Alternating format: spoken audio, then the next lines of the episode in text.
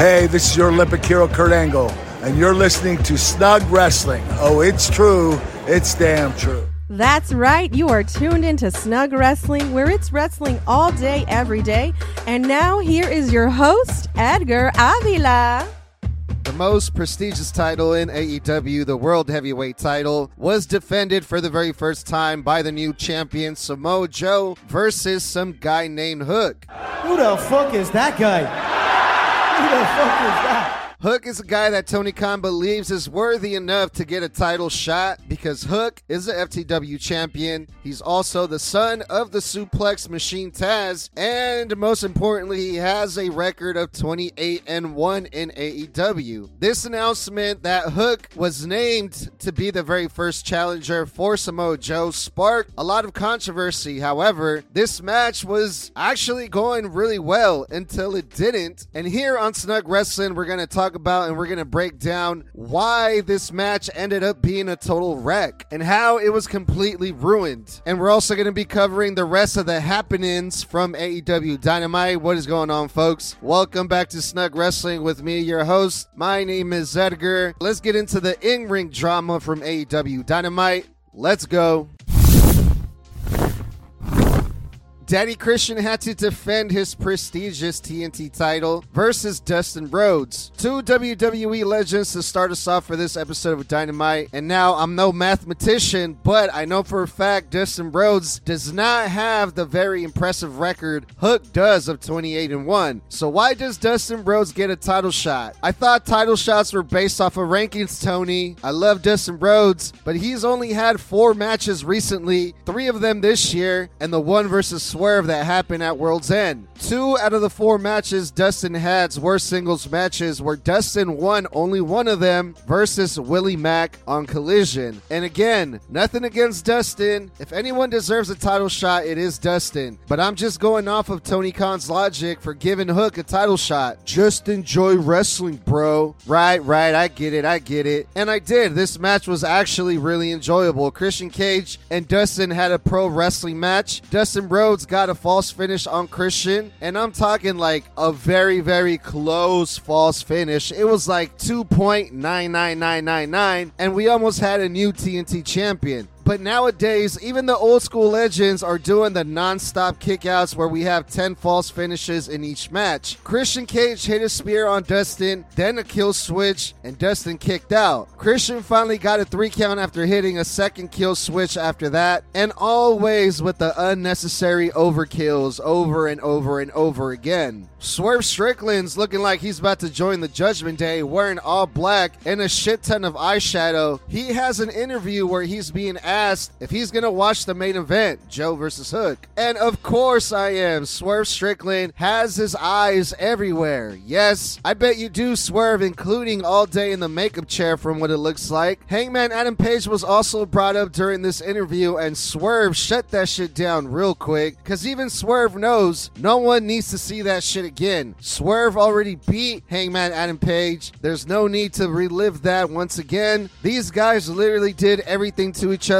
under the sun except murder. Why do we need to see that again? We don't. We just really don't. Another AEW star full of controversy, Chris Jericho, was also interviewed, but this time there was no booze and there was no NDA chance. Chris Jericho is a sad rock star after losing his match for the tag team titles at Battle of the Belts versus Ricky Starks and Big Bill. But Matt Sydal emerged out of nowhere and walked in the picture back from the list of MIA wrestlers, or should I say the LIS wrestlers, lost in the shuffle. Matt Sydal challenged the Ocho for a match at Rampage, and I'm gonna let you guys let me know how that one goes. All 37 of you people that still watch Rampage. Orange Cassidy and Trent are in a tag team match versus Penta, and the coolest, most popular guy in the locker room, Komander. Komander has a different tag team partner every week. Everyone wants to be Komander's friend, and everyone wants to team up with Komander. He must have a really cool video game set up at his house or something because one week he's teaming up with Hijo del Vikingo, then Bryan Keith, then Penta, then Lee Johnson, then Gravity. This guy Komander is like the biggest tag team whore. Orange Cassidy and Penta are also really good buddies, Canadian Destroyer buddies. They love doing that move to each other. The legend goes that one time Orange Cassidy and Penta went three hours hitting Canadian Destroyers on each other nonstop. Unfortunately, we didn't get to see that in this match. And Trent got the pin on Komander to give the best friends the win. The crowd and everyone was really happy and celebrating this victory. Everyone except the Undisputed Era and Roderick Strong. They were not drinking the Orange Cassidy juice because they came out and confronted the international champion. Roderick Strong has been talking about getting his grubby hands on the international title from Orange Cassidy, and he's going to do that at Revolution March 3rd. And I hope he does, he being Roderick Strong. If Roderick Strong does manage to pin Orange Cassidy, which is something that is hardly ever done, and we get a new international champion, we might actually get some memorable matches out of that international championship division. Magnum TA from Wish, Hangman Adam Page, cuts a very dramatic promo during his interview where he was reciting some lines about the AEW World title and told Swerve, May God be with you. What a nice religious cowboy Hangman has become. And we got some really good feel moments on this episode episode of AEW Dynamite. On that episode of Dynamite marks the one year anniversary of the unfortunate passing of one half of one of the best tag teams Ring of Honor has ever seen, the Briscoe brothers. Mark Briscoe did the honors to share the very fortunate news with the entire world that Jay's daughter, who was also in that tragic accident, was told she would never walk again. Well, this young girl said, nah, fuck that, flip the bird on those doctors and came out walking on her own twos down the stage. And man, that was such a beautiful moment. Good for her. I'm sure Jay Briscoe would be really proud of his daughter right about now. This wonderful announcement was then followed by a video package remembering Jay Briscoe. And this was a beautiful segment. And we all love to see shit like that. From beautiful news to the 10 Bucks. The Bucks had a sit down interview, and this was the first interview the Bucks have done since being gone after full gear in November, and people were wondering what business they had with Sting. Are the Bucks going to be the ones to send Sting into retirement? Nick Jackson started off this interview by demanding respect as they are the EVPs and should be addressed by their God Christian name. And I thought, whoa, okay, okay, now this right here, this can be interesting.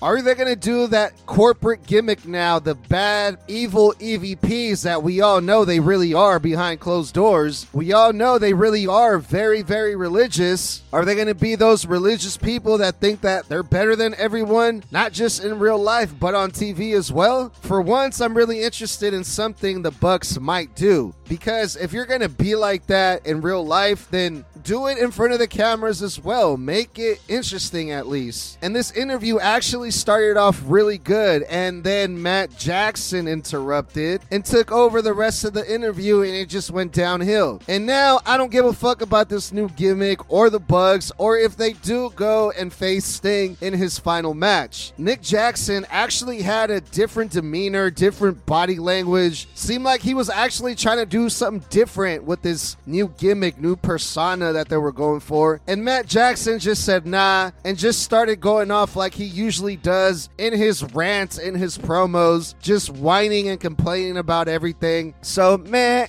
just meh. Now I really hope the Bucks don't get that retirement match with Sting. The new babyface trios team, the Bullet Club Gold, they have seen the lights and they're facing the Mogul Embassy for the Ring of Honor trios titles. The Mogul Embassy are Swerve's goons. They're big, scary looking guys, but they're jobbers. The Bullet Club Gold won thanks to Anthony Bowens from the Acclaimed. The Bullet Club Gold became the new Ring of Honor Trios champions. Now, everyone in the Acclaimed and the Bullet Club Gold, they all have belts now. All six of them. Fuck it, Tony. Just make a six man tag team division and make new belts for that too. Adam Cole is now managing and being the mouthpiece to Wardlow. And oh, how the world turns sometimes. The irony in all this is hilarious. This is my first time seeing Deonna Purrazzo in action. I missed the debut match on Collision, but I did see the reactions that she got after her match. And for all the people that were out there talking shit about her looks, y'all need your eyes and your brains checked because that is just ridiculous. You stupid neckbeards. Have you looked in the mirrors? Not only that, but Deonna wrestles better than half of the roster in this women's division. And for all that shit people were talking about Deonna, I really hope she wins that women's title from Toni Storm now and she shuts the mouth of all of you mouth breathers out there that were talking shit. The two teams that the Young Bucks made famous both were facing each other in a tag team match, Private Party versus Top Flight. With names like those, they're most definitely going to make it to the Hall of Fame one day. I'm sure of it. According to Dave Meltzer, the Young Bucks made these guys look like a million dollars. And to thank Dave for his very nice comments, Tony Khan made this match official just for you, Dave. And in return, please give us five stars, Dave please. This match was exactly what everyone thought it would be full of super kicks, full of high spots, and a bunch of aerial dynamics. Samoa Joe versus Who the Fuck is Hook? This was a complete beatdown on Hook by Samoa Joe. Samoa Joe is a beast compared to Hook. The beating that Hook was taking was so bad, I almost called CPS. It made everyone watching at home and in the arena feel really bad for Hook. And this is exactly what they wanted. This made everyone go from cheering for the champion Samoa Joe to cheering for the underdog. And that just goes to show how good Samoa Joe really is. Hook was trying to fight back over the much bigger Joe, and Joe would just cut him off and was just ragdolling Hook all over the arena. Joe slammed Hook on the announce table, then on the ring apron. Hook refuses to stay down, and the people that were saying, Who the fuck is Hook? are now the same people that are cheering for Hook at this point. And even me, I was even cheering for Hook. At first, I didn't even care for this match because I knew there was no way Hook was actually going to win. But the story that was told in this match started off really fucking good. This kid who was undeserving and no one knows who this kid Hook is, quote unquote, was giving it his all versus the big badass Samoan beast. Unfortunately, they had to do what they always do and they had to incorporate their 15 false finishes and they ruined